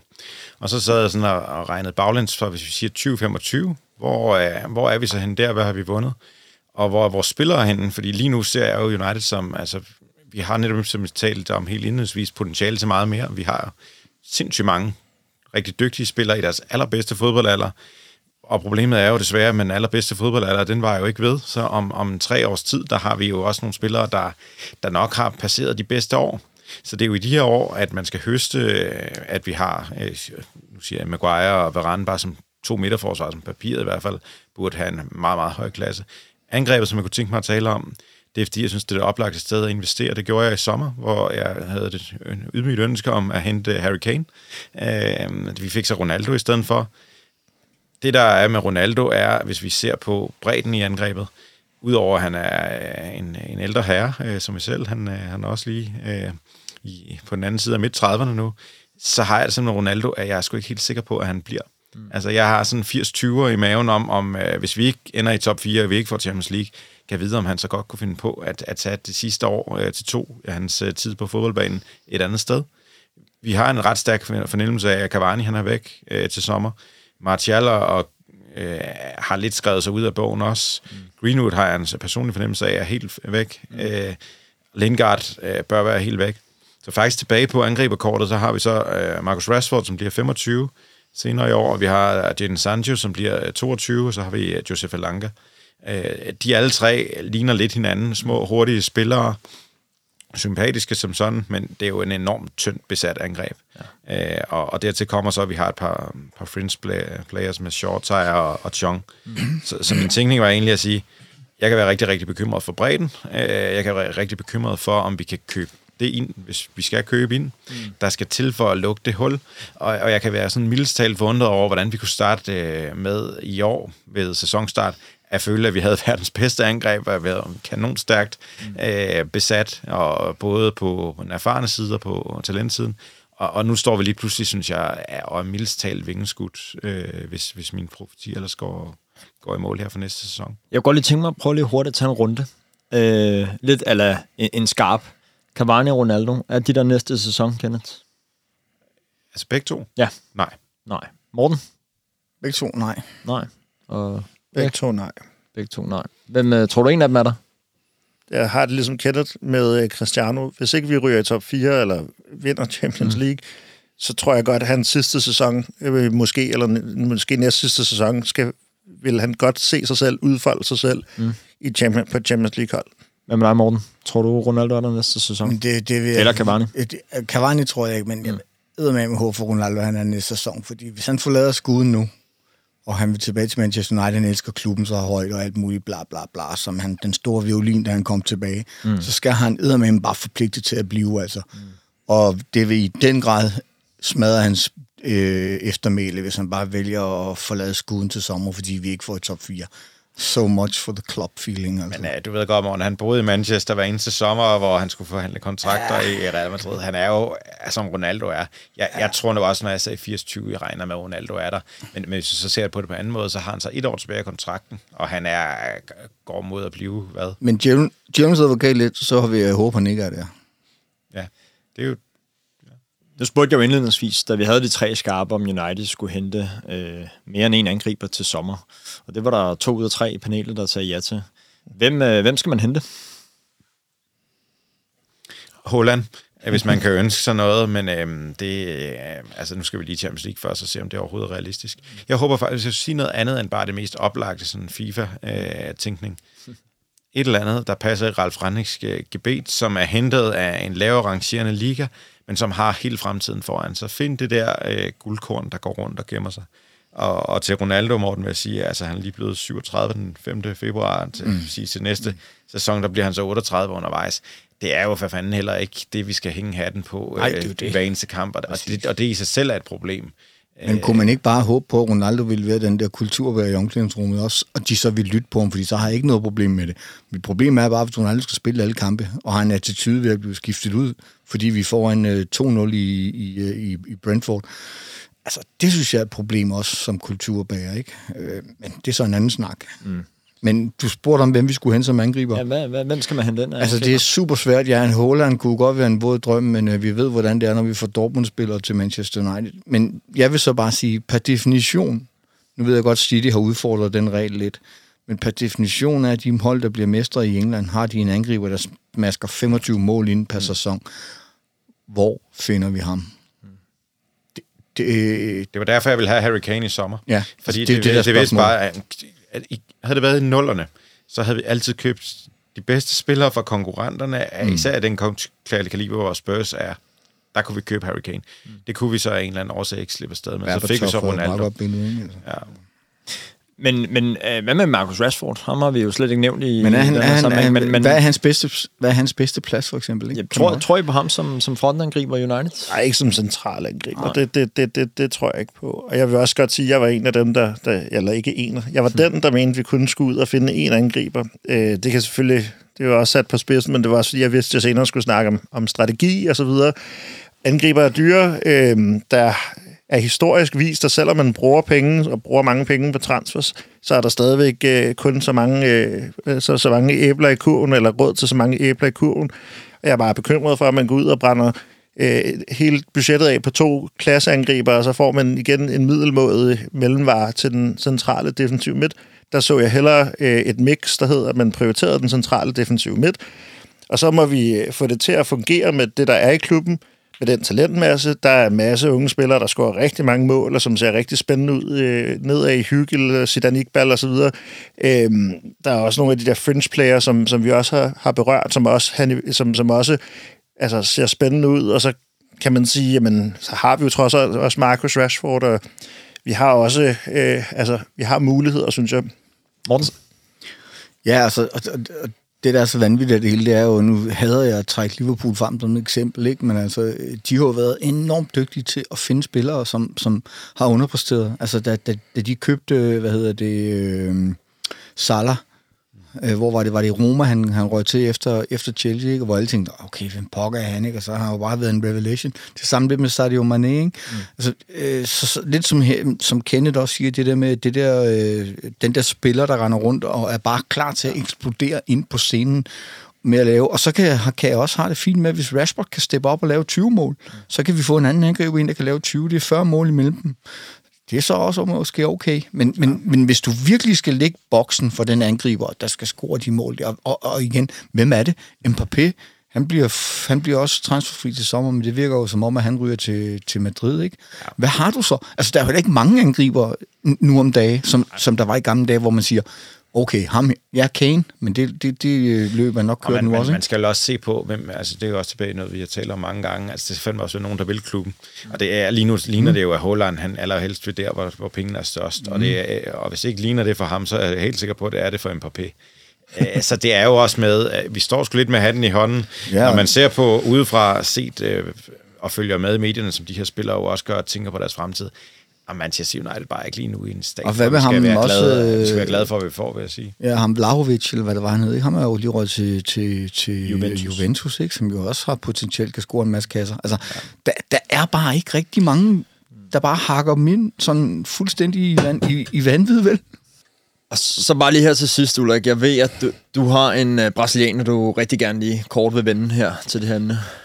ja, men øh, det er jo den største, den største krukke i moderne fodbold, Neymar. Altså, der går nogle meget, meget løse rygter om, at der er noget i hans ophav, som, som rimer med United, og der går også noget omkring den der personlige agerighed at være den første brasilianer, der lykkedes i United. Øh, og sådan, så du ved, øh, hvad med ham? Altså, hvis vi... Øh, all cards open. Du kender sgu da også en derovre i klubben, der har snakket om det. Har du ikke, øh, har du ikke nogen forbindelse derovre? Nej, har jeg overhovedet ikke. Det er noget, jeg har læst tror, på alle mulige mærkelige steder. Altså, det er ikke... øh, Det er som sagt, det er løse rygter, og det er alt muligt andet, men du snakker selv om Håland. Alle har snakket om Håland, men Håland, han er jo sgu da i Madrid eller et eller andet lignende. Neymar, han vil jo blive smadret i Premier League. Det tror jeg da også, men nu, nu i Ja. in the spirit of, of, of talking, kan man sige. Ja. Emne nummer 3. Manchester United fra titelaspiranter til noget nær nulstilling. Morten Kamper, det er overskriften på tredje emne, og det er dig, der har den med. Det er det nemlig. Øhm, nu bad du de to andre uddybe deres emner, så jeg tænker, det spørger du mig om nu også. Morten Kamper, jeg vil gerne have, at du uddyber emnet. Nej, altså, det ligger jo lidt til højre benet. Altså, det er jo også lidt en gennemgående tematik, som vi snakker om på vores øh, podcast. Hvad, hvad fanden er der galt med Manchester United? Øh, og jeg kan jo huske, os der, der mødes og ser fodbold, og sådan jævnligt, øh, ugenlig øh, måde, hvor vi, hvor vi ser dem på den, grin, på den glade gris, eller hvor det nu er. Da vi havde fået Sancho, vi havde fået Ronaldo, vi havde fået Varane til et hold, der blev nummer to, øh, tænkte vi bare, okay, hvad kan det her ikke ende med? Altså, jeg kender jo sågar nogen, der har spillet penge på, United øh, ville vinde mesterskabet, og ikke mange penge, men I satsede på dem, og det sagde jo noget om stemningen. Det sagde jo noget om troen på, på, på det United-projekt i sommers, hvor man bare tænkte, okay, øhm, det her kan blive rigtig godt. Og så, altså, så kører toget jo bare skinnerne relativt hurtigt i sæsonen, øh, hvor, hvor, hvor vi så ender med at, at sække Solskjaer. Og så altså, hele den uro, der, der på en eller anden måde har, har, har været omkring Manchester United, ikke kun spilmæssigt, men også, men også og sådan organisatorisk spillerkontrakter, spillere, der vil væk, øh, spiller uro i, altså omklædningsrummet, der er i disharmoni. Øh, alle de ting, der lægger til pressen, øh, for mig at se, virker det bare som om, at, at det er en syg kultur. Spillere, der vil væk. Vi har snakket om det med, med, med Lingard og med Martial. Altså, det, det virker som om, at der hersker en syg kultur i Manchester United i omklædningsrummet. Øh, og før at vi får gjort op med det, så skal der en nulstilling til. Få de spillere ud, der ikke vil være i Manchester United mere. Få dem væk. Øh, tro på, at det er Ralf Rangnick, fordi nu har man hyret ham ind, og man har også ville sætte ham i en konsulentrolle i de næste to år. Tro på, at det han kommer med er det rigtige. Tænk så godt om, før vi på en eller anden måde får rekrutteret en ny manager. Hvor er det, vi vil hen med det her? Altså, i det hele taget genopfinde den røde tråd, på en eller anden måde få det her projekt tilbage på skinnerne, fordi i min optik, der er det, der er det i den grad afsporet. Og en sidste ting, som, som øh, også med en god ven, jeg snakkede med forleden dag, hvor han sagde til mig, altså Morten, øh, nu har jeg også holdt med Manchester United i år tusindvis, øh, nu ser man United af pligt, men ikke af lyst. Og jeg synes, det var så godt sagt, fordi det, det, det er sådan, det er. Vi ser United, fordi vi skal, men, men hvornår har I ærligt talt sidst glæde jer til at se United med følelsen om, at åh, det er fedt. Altså, kvæg en nulstilling. Jamen, Ulrik? ja, for at svare på det spørgsmål, så er det også lang tid siden. Altså, det, det, det er rigtigt, det er en trist øh, fornemmelse, det der med, at man tænker, oh, here we go again. Men, øhm, men jeg tror, at øh, en ting, som, som vi ikke har været så meget inde på, når vi snakker om den der syge kultur, det må være, at øh, topledelsen i klubben har et enormt ansvar. Som, altså, hvis man kigger på en hver anden virksomhed, og hvis man igen kigger på United, som, som det, det er en, en gigantisk global virksomhed, og man kigger på, at man har den ene direktør, som så nu bliver efterfulgt af hans bankkammerat, som, som på en eller anden måde ikke kan styre, hvad der foregår i, i virksomheden. Jeg er godt med på, at der er mange niveauer ned i systemet, men øh, hvis, øh, hvis, hvis Carlsberg var et bloody mess, så var CS Hart skulle nok også røget. Øh, altså, hvis, hvis de ikke levede op til resultaterne, hvis der hele tiden var øh, topfolk, som var ude og udtale sig negativt i pressen, hvis der var alt muligt andet, altså, så er der bare blevet lukket ned for CS Hart og bestyrelsen. Øh, og jeg, jeg forstår ikke, at... Altså, Woodward, alle ved, hvad man synes om ham, og jeg tror ikke, der findes nogen United-fans, der synes, det var fantastisk, men nu kommer hans bondkammerat så øh, og skal overtage. Altså, jeg tror, problemerne de, de må komme op fra, fordi vi har prøvet med forskellige managers, vi har prøvet forskellige spillerkonstellationer, vi har prøvet unge talenter, vi har prøvet etablerede stjerner, vi har prøvet det hele, og der er bare ikke rigtig noget, der virker. Altså, et eller andet sted må problemerne jo stamme fra, og jeg tænker, det er oppe på direktionsgangen. altså bare svært at give direktionen i en global virksomhed skylden for, hvordan man spiller om søndagen og om lørdagen, og hvad kulturen er nede i et omklædningsrum. Så hvis jeg skulle øh, sige noget, der, der måske kunne tilføre noget nyt i den her, skulle det være, jeg havde glædet mig rigtig meget til at se Ralf Ranisch øh, første kamp, øh, fordi jeg håbede på bedring. Det der, det, der undrer mig og, og skuffer mig endnu mere egentlig, end at Solskjaer lige pludselig kører sporet, fordi øh, det var også op og ned med Solskjaer, han havde mm. også nogle nedperioder, og den her gang blev det så bare så meget, at de var nødt til at handle på det det, der skuffer mig rigtig meget, det her med, at Ranjik er blevet mødt af alt muligt andet møg, end at det at få stabiliseret defensiven og fået øh, gang i maskinen igen og vinde kampe.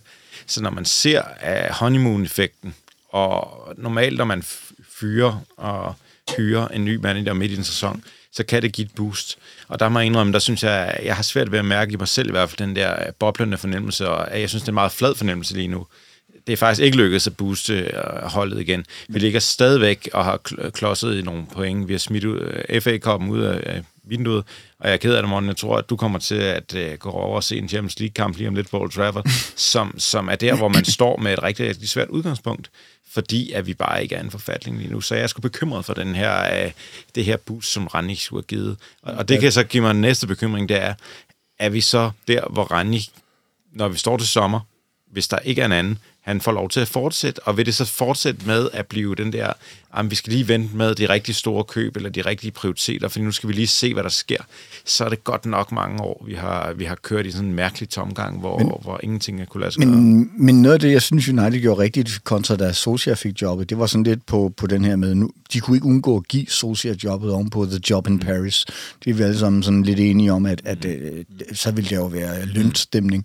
Nu har man i det mindste fået Rangnick ind i den her overgangsfase, kigge mod sommeren og få, altså, og jeg ved jo godt, de går jo ikke ud og siger noget i medierne, hvem de kigger på. Selvfølgelig har de kontaktet folk, selvfølgelig er der lavet henvendelser, og selvfølgelig er der lagt føler ude, både til Ten Hag og Pochettino, og Gud forbyde det, Rogers, øh, og, hvad, og hvad, hvad der nu, øh, hvad hedder det, ligger af rygter. Jeg tror bare, det, det, det er en sammensurium af mange ting. Det er organisationsgangen, det er ledelsen, det, det er kulturen, der, der på en eller anden måde øh, glider ned mellem, ned mellem lagene, og og, og altså, der, hvor jeg har det største problem, det er jo bare, at, at hvornår stopper det? Altså, jeg, jeg synes, der har været så meget negativt omkring Manchester United nu, siden Fergie stoppede. Og, og øhm, for første gang nogensinde havde City også større omsætning end Manchester United den her sæson, det er lige der det nye regnskab det er jo også en rød klud i hovedet, fordi at, øh, ikke engang sportsligt er vi den største klub mere. Jeg er fuldstændig ikke lyttet, hvad vi omsætter for. Men, men for direktionsgangen, for, for, for øh, hvad hedder det, Arnold, den nye chief executive, altså der er mange ting at tage hånd omkring. Vi er ved at smuldre. Og vi har brugt milliarder og milliarder på ja. en køb. Ja. Det, er jo helt, det er jo helt uforståeligt med så mange investering, som jeg vil sige, man kan jo mene meget om direktionen, men de har trods alt kommercielt lykkedes, og de har faktisk også på, alt det der antiglaser og øh, hvis skyld der, må man sige, der er godt nok investeret i hobetal af millioner. Vi har spildt penge på transfer. Vi har spildt, vi har spildt frygtelig mange penge, men der er blevet investeret men, men, i det. Hvis jeg må tilføje noget til det, så vil jeg sige, jeg tror, at et af de store problemer er jo netop det der med, at man har nogle spillere, som man, man men, men logger ind, og så får de en eller anden fornemmelse af, at nu er de en del af verdens største klub, og de er i og å så store, og så, så mener de måske ikke nødvendigvis, at de skal gøre den indsats, der skal til. Og det tror jeg er et kulturelt problem, og det tror jeg er et strukturelt problem, og det tror jeg er et problem, der kommer op fra. Jeg tror, det er et problem om, at man i tale sætter en signing af en Sancho for eksempel, til Sancho og udad til som om, wow, what a, what a giant star, vi har fået fat i her. Frem for at sige, hey Sancho, det er fint nok, du var god i den der sekunda-liga i Tyskland, men nu skal du til arbejds, øh, altså nu skal du have arbejdstøjet på. Øh, I stedet for, så fik han, han fik krampe mod Middlesbrough. Altså krampe Det var også kvæl nulstilling i mit oplæg, ja. ikke? Altså. Jamen, og det, og det er den, jeg gerne lige vil hive fat i. Altså, nu ved jeg godt, at man øh, næsten vil øh, udødeliggøre sig selv i Manchester Uniteds historie, hvis man havde de vise sten til, øh, til løsningen på problemerne. Men hvis jeg, hvis jeg lige prøver at gå tilbage til overskriften for det emne, som var fra titelaspiranter til nulstilling, kan I komme med nogle øh, konkrete tiltag, man kan gøre United for at gå den anden vej og gå fra nulstilling til titelaspiranter? Sådan fuldstændig konkret. Jeg, jeg, jeg tror, det er helt basics. Altså, du, øh, jeg tror, det var dig, Uffe, der sagde det lidt tidligere. Altså, vi, vi, vi bliver nødt til at finde nogle spillere, der, der vil det her, som ikke kommer til Manchester United på grund af en stor løncheck. Vi skal finde nogle agerige, unge spillere, der selvfølgelig har klassen, men som også er villige til at, at løbe den ekstra meter, øh, for, og det er et godt spørgsmål, hvem det kan være. Kunne Men, det, hvem kunne det være? men altså, der er jo nogle spillere, som jeg ved, som blandt andet Rangnick har jo været ret begejstret for, og det er jo spillere, hvor jeg tænker, hvad fanden er det? Blandt andet ham Haidara, som du nævnte, Kenneth, ikke? Han scorede også, da vi tabte faktisk nede i Leipzig, øh, da vi røg ud af Champions League. Øhm, altså den slags, måske de der, øh, ikke måske dem, der er færdigudviklet, men den, der ligger lige på vippen til at kunne tage det her skridt til for alvor at springe på, på den, altså igen, jeg havde at sige det, Liverpool, Sadio Mané, mm. var jo også en Southampton-spiller, og Southampton røg de ned, da de signede ham. Og så eksploderer han i hænderne på, på, på folk på Anfield. Ikke? Altså, det, det er der, vi skal kigge. Jeg er træt af Galacticos. Jeg er træt af de store egoer, der kommer ind af porten på Old Trafford. Mm. Kenneth? Og så altså, fortsætte den der konsekvente linje, som øh, Rannik har indført med, at du kan faktisk godt ryge på bænken, og at der, alle har skal have en chance. Der lå har fået en chance igen. Det havde vi jo ikke set for at komme. Øh, få ryddet op i de meget, meget dyre drenge, der, der går lige nu øh, og, og laver uro givet øh, Pogba. Øh, det er jo et kæmpe problem, at vi har en så profileret spiller i sin bedste alder igen med et kontraktudløb, og ingen ved, hvor fanden han er henne til mm. næste sommer. Det er et kæmpe problem. Mm. Ulrik? Jamen, jeg, jeg er helt enig i Morten, men man kan også sige, nu har vi jo tidligere berørt at en af de mest succesfulde transfers i de seneste par mange år. Det var Bruno Fernandes. Han virker altså også på mig, som om han ufattelig gerne vil United. Mm. Han vil gerne, både for han selv, men også for klubben, være en succes i United og være med til at sådan, etablere United der, hvor de er. Og jeg må også indrømme, helt ærligt, jeg kender ham ikke særlig godt, før han kom til United. Øh, han er rigtig godt scoutet, men da jeg så begyndte at læse om ham, hvad han har snakket om interviews, hvordan han gik til hans eget spil, hvordan han gik hjem og så videoer af sig selv, for at kigge på, hvordan han kunne forbedre sig selv osv., øh, og så hans kone, som ærligt talt ikke var skide køn. ja, så tænker jeg, ved, så, så tænker jeg sådan, om det er ikke en eller anden kæmpe stjerne, der kommer kørende, øh, hvad der, som bare skal være stor profil i United, fordi United er, er en sådan en, du ved, en måde, hvor du kan blive katalyseret, katalyseret ind på sådan en anden celebrity stage, ja. men det er faktisk en spiller, der har en, en, en ambition og en agerighed, så flere af den syge spillere, og færre af den der sådan øh, stjerner, som er stjerner, før de egentlig har vundet et mesterskab. Eller Ja, og det har vi jo også prøvet nu. Ikke? Altså, vi har jo prøvet den anden vej rundt. Ikke? Altså, Hver manager har nærmest fået deres shiny toy. Ikke? Øh, Jeg ved godt, Ibrahimovic var jo til dels en succes på nogle områder, men, men, men, men altså, alle manager har jo nærmest fået den, den spiller, eller hvad skal man sige, den, de store stjerner, de faktisk kiggede på, ikke? eller ønskede. Og, og, øhm, og selvfølgelig kan det da være godt nok at få en kæmpe stjernespiller ind. Det, det kan også være nødvendigt, men det skal bare være med det rigtige mindset. Altså, jeg, jeg, jeg er træt af, af bling, smart hår, og, og at vi er i Manchester United, fordi det er godt for min karriere. Nej, det handler om, hvad er godt for Manchester United. Altså, det, det, jeg, sådan tænker jeg heller ikke med Pogba, vel? Men, men hvordan kan det være, at det virker som om, at når vores konkurrenter de køber spillere, så kommer de ind og bliver nærmest bare bedre? Nærmest uanset hvem det er. Men lige snart Manchester United henter spillere, så er det som om, de bliver dårligere, eller i bedste fald stagnerer. Jamen, det er jo nok, fordi at grundstammen i PT er i ubalance, ikke? Og, og lige så længe den er det, så er det også super, super svært. Havde vi hentet en af Rannis men ind her, så var han måske også blevet infiltreret af sådan lidt en dødssyg stemning lige nu. Vi er fandme også i en udtur med øh, skandaler uden for banen. Øh, klubs, øh, klubbens spillere, der skriver på Instagram, at de gerne vil spille, men at, at manageren udlægger det på en anden måde, og det er sgu da noget mærkeligt. Der er noget meget larm, overhovedet. ikke? Alt Så- for meget larm. Så jeg vil sige, hvis jeg skulle supplere, så vil jeg sige, jeg savner også, at klubben får fundet de tre spillere, der ligesom er John O'Shea, Wes Brown, Darren Fletcher. Den der stamme, du kan re- loyalt regne med, de brokker sig aldrig, de går ind og spiller, ikke alle kampene, men, men roterer. Det, det kan jeg slet ikke se på holdet rigtigt, øh, udover, øh, udover få steder i, øh, i truppen, at, at vi har konturerne til. Det kunne man godt øh, prøve at dyrke lidt mere, at finde, at finde nogen, der er soldater for livet i den klub der. Men jeg, jeg, jeg har selv øh, haft samme tanke som dig, og også øh, gået endnu længere tilbage og tænkt, hvor de der club soldiers der, som selvom de skulle spille hver fjerde heroes, ja, selvom de spiller hver femte kamp og øh, får lov til at være skraldemænd, hvor de er henne. Men de findes nok heller ikke så meget mere, fordi det er sjovt at være skraldemand på et vindende hold, end det er at være, hvad der sidde på bænken og ikke føle, man får en chance for at prøve at bevise, at man kan, kan gøre noget. Så jeg tror også, der er noget omkring hele den måde, som især Solskjaer, han ledte det der hold på, som var, som var rigtig usund for, for, for, fordi, for hierarkiet.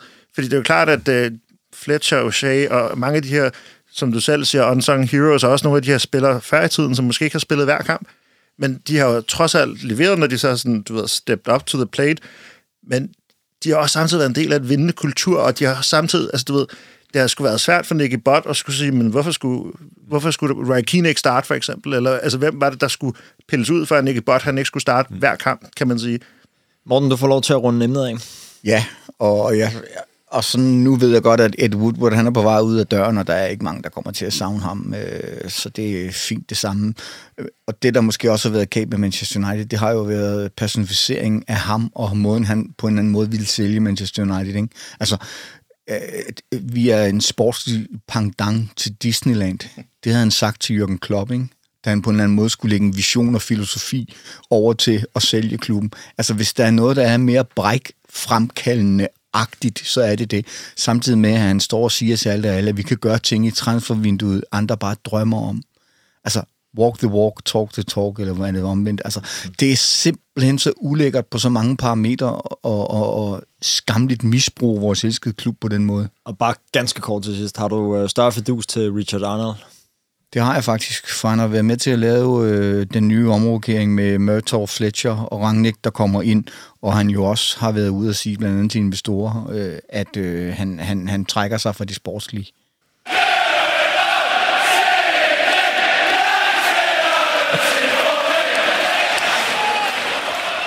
Og her til sidst, så skal vi øh, kigge lidt frem mod februarprogrammet februar-programmet og forventningerne hertil. Hvis vi i øh, første omgang kigger lidt væk fra kampprogrammet, er der så noget, I øh, ønsker eller forventer her i øh, februar måned?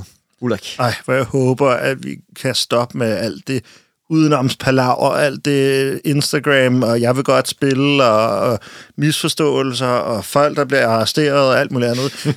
Jeg, jeg kunne godt tænke mig, at det her det bare kom til at handle om fodbold, og kom til at ikke handle om alt muligt andet. Men det er selvfølgelig også Manchester United, verdens største klub, så det er også naivt at tro, at det ikke er en god historie for, for medierne at, at, at skrive om de her ting. Jeg tror, der er mange fans, Ulrik, der har det på samme måde som dig. Fuldstændig hørt. Øhm, hvis vi prøver at øh, så kigge lidt på Premier League, så har vi øh, fem kampe. Vi har Burnley ude, Southampton øh, og Brighton hjemme. Så har vi Leeds ude, og så Watford hjemme. Altså, jeg, jeg holdt op med at komme forudsigelse, fordi vi har siddet her i det her show og sagt, ah, men altså, de, de næste fem kampe, øh, det burde minimum give øh, 13 point, eller hvad fanden vi har sagt. Så jeg, øh, jeg bliver glædeligt overrasket.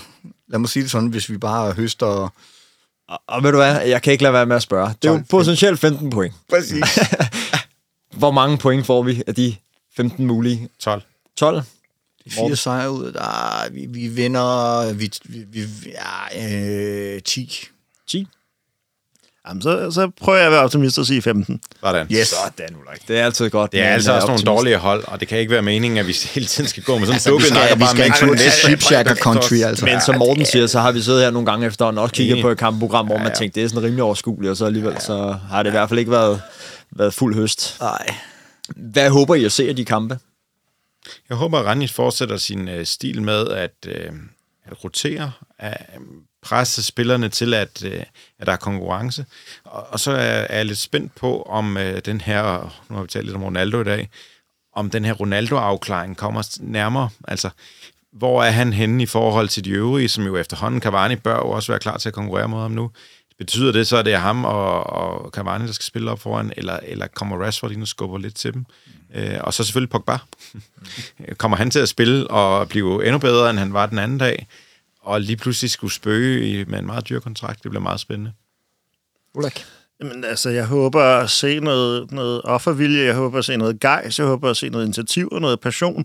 Jeg håber at, at sidde med en følelse af, at, øh, at selvom spillet er kluntet og kantet og, og, og, og, og klodset, så håber jeg at se den der følelse, man havde engang, øh, dengang det var Ferguson, hvor man havde følelsen af, at de ville det sgu altid alligevel, selvom det til tider så, så sort ud, så, så havde man den der følelse af, at de blev sgu ved. Øh, nu har jeg den der følelse af sådan, ah, ah, så kom vi lidt bagud, eller så, du ved, så gik det ikke lige sådan helt op, som vi gerne ville, så kan vi lige så godt bare kigge på næste kamp. Den håber jeg, at vi slipper af med den attitude, kan man sige. Og så håber jeg selvfølgelig, at vi får, øh, vi får nogle sejre. Morten? Ja, øh, altså den der good will, skulle jeg til at sige, eller fornemmelsen, man havde efter øh, West Ham-kampen, hvor vi selvfølgelig også scorede i overtiden og sådan noget vi snakkede blandt andet under kampen, hvor efter ved 0-0, hvordan vi ville så have det sådan, om egentlig ret godt tilfreds, fordi holdet fremstod faktisk som en enhed. Det er faktisk det, jeg ønsker. At holdet på en eller anden måde er drilled, fremstår som, som, som en funktionel enhed, både offensivt og defensivt. At, øh, at vi ikke bliver pisset igennem og, og indkasserer alt for mange målchancer mod og sådan noget. Så det er noget af det, jeg håber på, og så kan bygge videre på den der West Ham-forestilling specielt, som var i min optik rigtig, rigtig god langt hen ad vejen. Så har vi også øh, den øh, 23. februar, den første af to Champions League 8. finale kampe mod Atletico Madrid. Hvad er jeres øh, forventninger til, øh, til, til de to kampe? Altså nu har Ronaldo jo scoret, hvor mange mål var det mod Atletico Madrid? 16? 20 i hans karriere. Mm. Så jeg har en forventning til, det fortsætter han selvfølgelig. Mm. Og så har jeg en forventning om, at vi ikke er ude, når jeg skal på Old Trafford til marts. Ja, fordi Kenneth, du var jo... Øh, du, du virkede ikke helt sikker på, på de to kampe tidligere. Nej, jeg synes, jeg synes godt nok, at lige pt. at vi er i en forfatning, hvor man ikke ved, hvad man skal regne med til hver eneste kamp snart. Og, og, og lægge sig oven i, at vi skal møde på Champions League scenen, som vi ikke har spillet i nogle måneder. Det ser svært ud. Jeg håber for Morten, at der er noget at se på, når vi rammer marts, men jeg er ikke for optimistisk på den konto lige pt. desværre. Og hvad med dig, Ulrik? Tror du, at øh, nu har Kenneth jo lovet os, at vi skulle have et trofæ i år? Det må jo så blive Champions League. Tror du på det? At vi starter, starter det- vejen mod trofæet? Det, det, det er svært, men jeg håber at se, at uh, et, lille, et lille rift i, uh, i Simeones uh, armer her i, uh, i, i weekenden, hvor han jo var rimelig psykopat og smed Daniel Vast tilbage på banen, som, som nu er blevet rigtig skadet. Um, og var ude og sådan. Ja, vi dominerede kampen på trods af, at alle, altså, nu så jeg ikke kampen, for så meget interesserer mig ikke for spansk fodbold, men alle eksperter var enige om, at det var Barcelona i fuld vigør. Og så Simone ude at være sådan, ja, det var os, der styrede det. Så jeg håber måske, at han får en eller anden lidt nedsmeltning, og det så kan komme os til gode, at vi, vi, vi måske lige har haft øh, lige et par kampe, hvor vi kan få lidt coolness og lidt calmness og lidt collectiveness. Og så øh, bare ulækkerheden over al ulækkerhed. Altså øh, Luis Suarez, ikke? Ja, altså simpelthen bare smask den skavser langt væk, altså. Det er føj.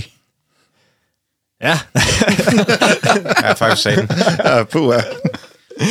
øh, er, er Manchester United øh, favoritter øh, i den Mod to kampe mod Atletico Madrid? Det er meget 50-50, synes jeg. Mod de spanske mestre, nej. Nej. hvad Ikke ligesom du? det er nu. Nej, Ulrik? Nej, det synes jeg heller ikke umiddelbart, ja. Nej.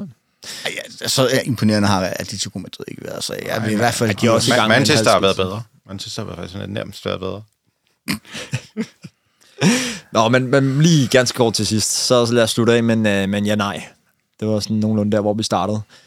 Går Manchester United videre? Kenneth? I Champions League? Ja, i Champions League mod Atletico Madrid. Det tror jeg desværre ikke, nej. Nej. Morten? Jo. Ja. Og Ulrik? Ja. Ja, sådan. Det bliver spændende at se, hvem, øh, hvem der får ret. Men det betyder så også, Kenneth, at så er det jo Premier League, United skal vinde nu, hvis de skal Ja, have ja, ja, ja men vi får, altså det er det, jeg siger, 12 point her de næste, du, så øh, begynder det. Ej, jeg må nok sige, jeg, jeg er jo altid et optimistisk øh, væsen, men, øh, men den der øh, Middlesbrough-kamp den anden dag, den, den, har, den har lige taget livet af mig for, for nu. Men hvor er det også sindssygt, at, at altså det, det er anden straffesparkskonkurrence i træk med United, hvor at jeg føler ikke, vi har en målmand, der er i nærheden af at redde straffespark, faktisk. Altså, det, det synes jeg er ret øh, underligt. Altså, øh, øver de aldrig straffespark, eller hvad, hvad, hvad sker der til træningen? Fordi spillerne sparker jo sådan set okay. Sparker flot ind. Ja. ja. Der var lige den ene der, hvor den røv under ham, ikke? Lave en fantraler, så lige uh, købe en god anmålmand, der er ja. til straffesparkskonkurrence, så skifter med. Manchester United are back in business. Vi er nået til vejs ende i uh, dagens podcast. Tusind tak, fordi I alle tre havde lyst til at være med. Det var Selv en tak. fornøjelse at være i selskab, som, uh, som altid. Og uh, Ulrik, fantastisk debut. Jamen, øh, tak fordi jeg måtte være med. Øhm, det var en fornøjelse. Det skal ikke være nogen hemmelighed, at øh, vi undervejs har måtte, øh, måtte, måtte stoppe optagelsen lidt, fordi du har nogle problemer med mikrofonen. Men øh, det, det, det klarer du egentlig også øh, meget flot, selvom der var lidt udfordringer der. Jamen, øh, tak skal du have. Jeg håber, Der du har har været lyst. lyd ved hele vejen igennem. Hvad for noget? Der har været lyd på hele vejen igennem. Det har det er gået knife ud, faktisk. Så der vil jeg godt sige undskyld, mor. Øh, ja. Men øh, vi håber, du har lyst til at være med en øh, anden god gang, øh, Ulrik. det, det vil jeg meget gerne. Og Kenneth, så håber jeg endeligt, at øh, du, din forudsigelse om et trofæ fra sidste gang, den stadig går opfyldt, så det vil være... Man har aldrig Så sagt, ses vi igen. Så ses vi Han har jo igen. aldrig sagt, hvilket årstal. Det er godt. Husk, at I derude også er meget velkomne til at give os feedback og komme med konstruktive kommentarer på vores podcastopslag på vores Facebook-side Det Røde Hjørne. Husk også, at vi rigtig gerne vil inddrage jeres lytterspørgsmål i podcasten, så skulle du sidde inde med noget, du gerne vil have, at vi skal debattere, så skriv ligeledes i kommentarfeltet på Facebook, når vi reklamerer med en kommende podcast. Hvis du skulle sidde med en drøm om at komme til Manchester og se de røde djævle spille på Old Trafford, så husk, at du for blot 199 kroner om året kan melde dig ind i den skandinaviske supporterklub på www.united.no og derigennem få en rejsepakke til en rigtig god pris. Du får tre overnatninger på hotel, inklusiv morgenmad centralt i Manchester og kampbillet, hvor du selv kan vælge sæde blandt supporterklubbens pladser, eksempelvis på Stratford End, til en samlet pris på ca. 2.000 kroner. Det eneste, du selv skal klare herudover, det er flybilletten. Og øh, sådan en tur, den kan altså varmt anbefales. Det var alt for os i denne her omgang. Vi er tilbage om en lille måneds tid med et nyt afsnit. Mit navn det er Mads Kaltof Nøring, og på vegne af hele teamet bag det røde hjørne, så vil jeg sige tusind tak, fordi du lyttede med, og vi håber rigtig meget, at du er med næste gang også.